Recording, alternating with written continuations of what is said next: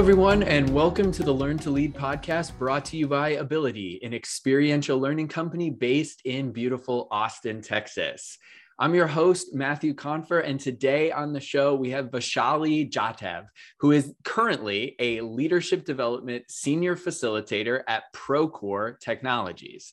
She is also a lecturer for the Kendra Scott Women's Entrepreneurial Leadership Institute.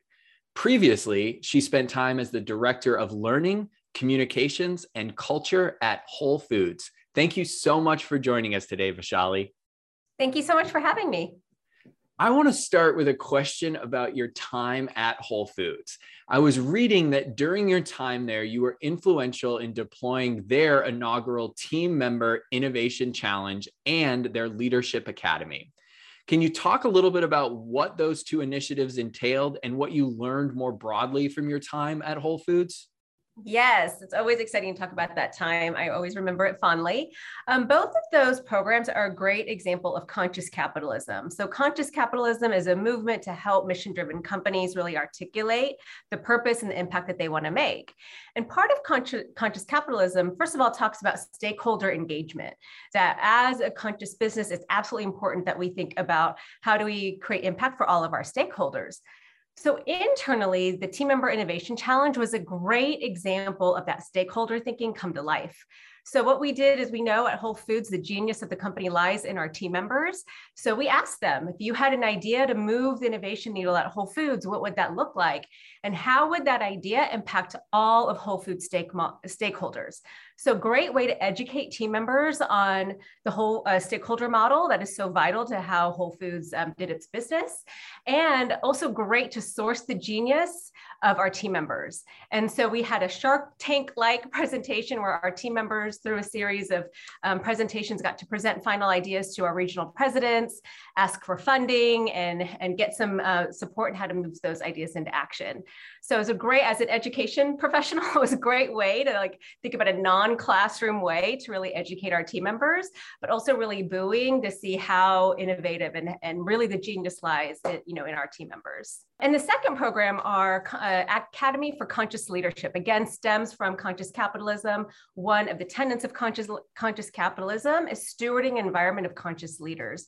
So it was really cool opportunity with a small group of my peers to uh, be on the supporting, um, be one of the supporting founding members of this academy that really helped uh, external stakeholders really understand what does leadership look like within Whole Foods. So not only were we doing this for our internal leaders, but really distilling that content and bringing it out externally as well you can definitely hear in your voice how impactful your time was there. When you when you look back how do you think you personally evolved as a leader when you think back to when you joined whole foods and then when you left? And we'll talk a little bit about more about your your roles now but how do you think you personally evolved as a leader? Yes outside of, of my time at gallup it was definitely my next most performative or most important uh, time in my career.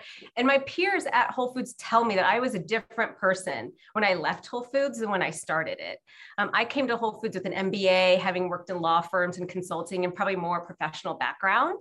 Um, I was like a head first leader, but Whole Foods taught me how to also lead with my heart, that you need to balance both the, head and the heart leader in terms of leadership.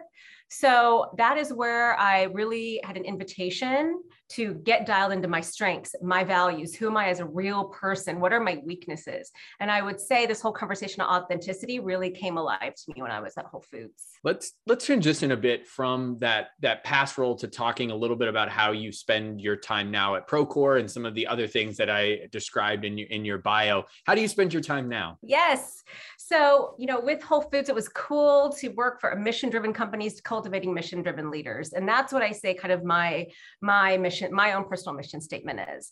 And if you think about an industry that needs that mission-driven leaders, it is absolutely tech and when we think about decisions that leaders have to make. And so, right after Whole Foods, I went to Indeed to um, hone my skills in, in the tech industry, uh, launch the manager development program there, and had a really cool opportunity to work for a Procore that's not only a tech company, but the industry that we work in is construction.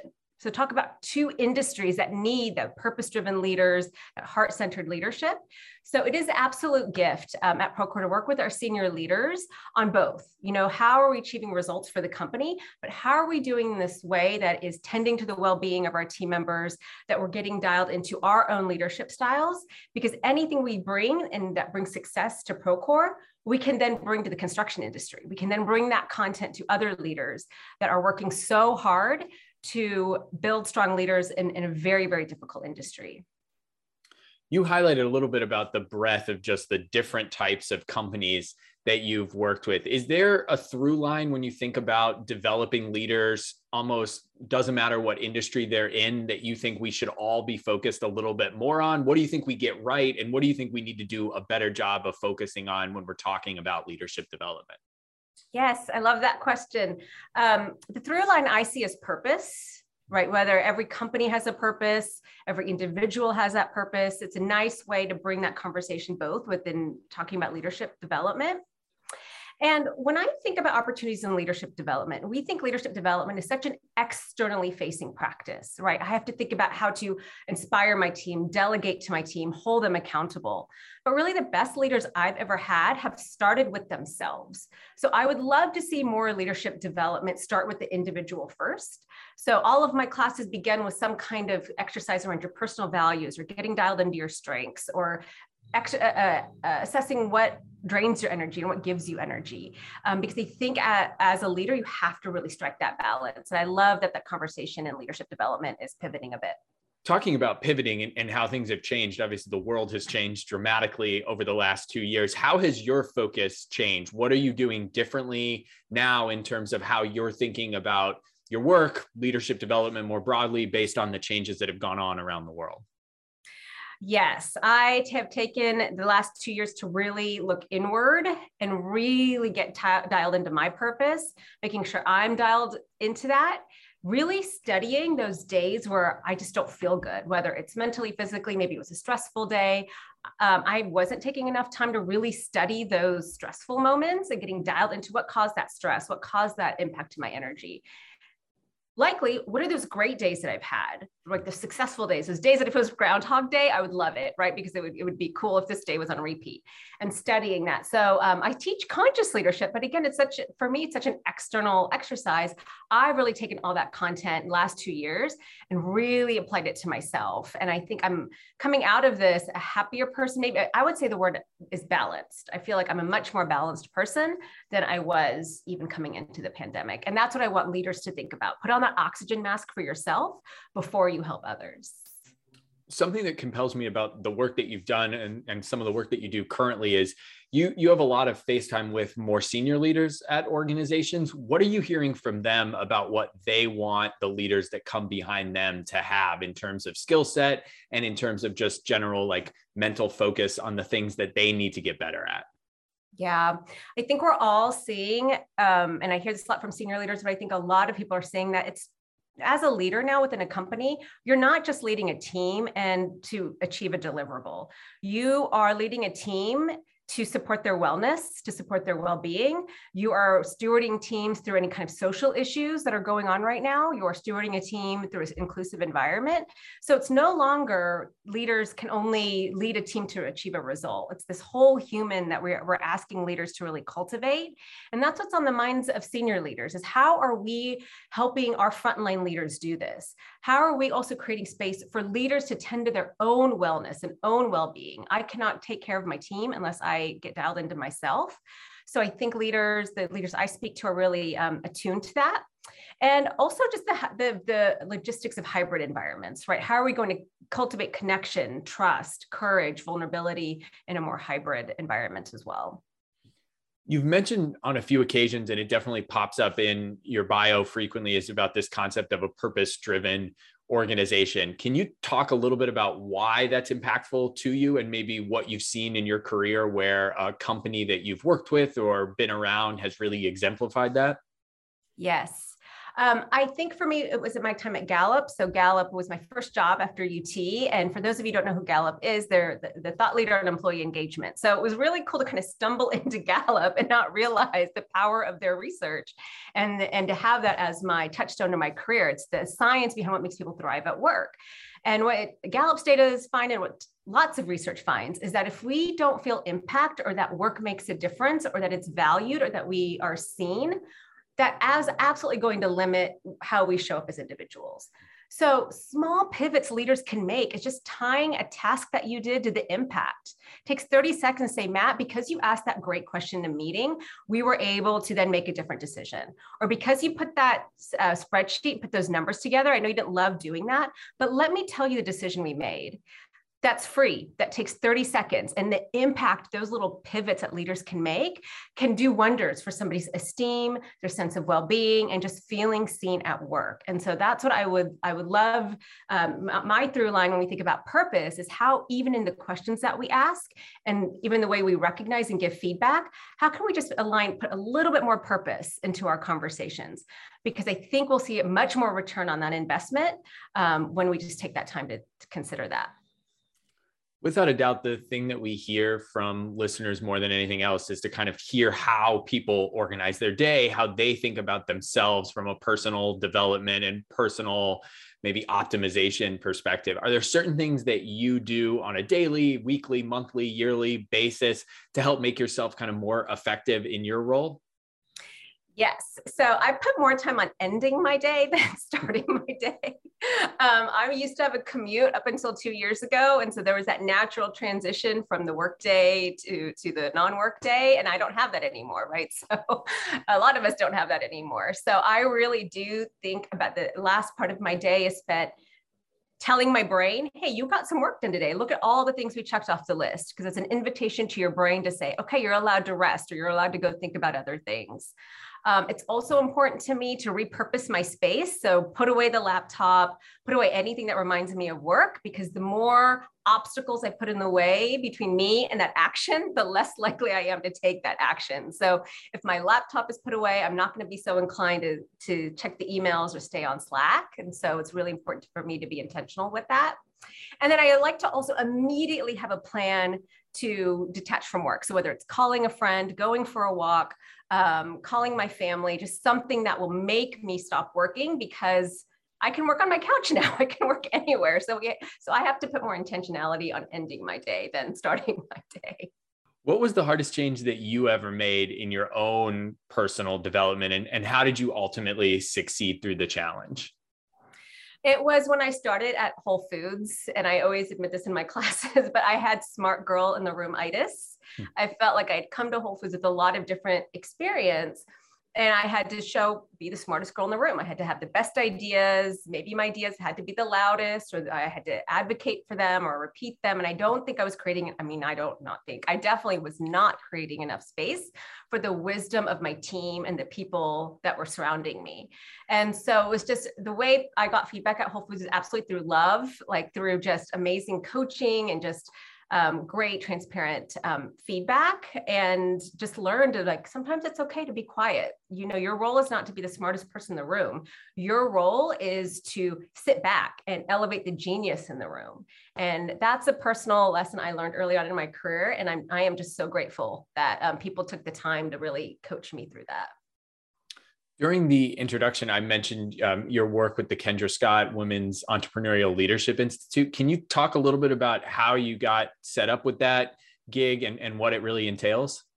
Yes, I love talking about this because this is how I love just when you're in your purpose just i really do feel like things come to you and i teach a class as part of the ut professional development center and um, leslie robinson who is the director of the kendra scott Insti- uh, institute uh, attended one of my classes and just said, Your style would really resonate with students. Have you thought about this? I'm like, No, I've never thought about teaching undergraduates. It's always been a secret dream, but I didn't ever know that that would happen.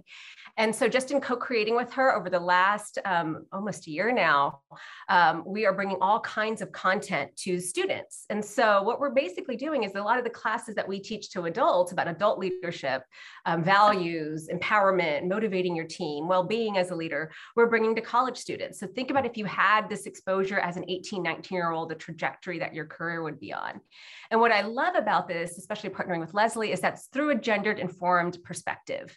We know that women are not making enough gains when it comes to executive leadership and even at the CEO ranks. And those, even those advances and gains we were making before pandemic pretty much have been erased in the last two years. And so it's even going to be more vital to make sure women are getting those skills, exposure, access to the knowledge they need to be great leaders and to really get empowered, feel empowered with their own strengths, their own values, um, because they're just going to make their concepts, their businesses, their organizations stronger. So that is just the next amazing um, milestone I've achieved in my career. And I cannot wait to see where that goes. Oh, that's awesome. I want to ask um, one final question before we switch to the rapid fire questions. And it's about curiosity. It's definitely the theme that has probably come up the most on our show. And I guess I'll ask you, what are the, you the most curious about right now? And if you're comfortable going there, go outside of your space. What are you the most curious about right now that might have nothing to do with um, the work you do at, at any of the roles that we've talked about today? Oh my gosh right now I'm getting really curious about traveling. I feel like I've been in this bubble for two years. And so I traveled a lot before the pandemic. And now I just want to go to any place I've never been to before. And so I'm reaching out, like in my personal time, I'm studying different countries. I've never been to South America. So if anyone has any advice where I should go to South America, I'd love that.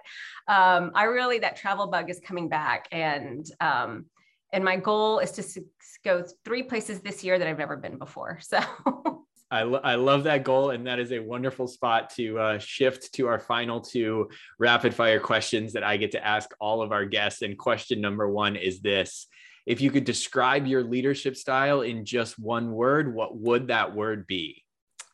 I would say compassionate. And the final rapid fire question is this What is the best piece of advice that you have ever received? Oh, take your work seriously, but do not take yourself too seriously. you can probably guess which company I learned that in. but it, it's definitely true. And I, I, I want everyone to, to consider that when they think about their work, especially on stressful days. Well, not taking yourself too seriously is a perfect way to close us out. Thank you so much for joining us today. Where can our listeners find out more about you? Yes, just on LinkedIn. I'm pretty active on LinkedIn and I love to meet new people, especially if you're new to Austin. Um, if you need advice, if you want to connect, um, I love, love just connecting on LinkedIn. Awesome. Well, thank you for all of the great insight. And thanks to all of our wonderful listeners for joining us. If you enjoyed today's show, we would love a rating and review in your podcast app of choice. And we truly appreciate it when you share our show with your network.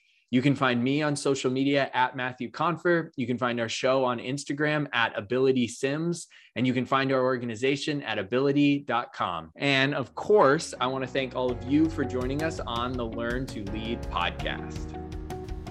This podcast is produced by Abilitie, a leading provider of award winning leadership development.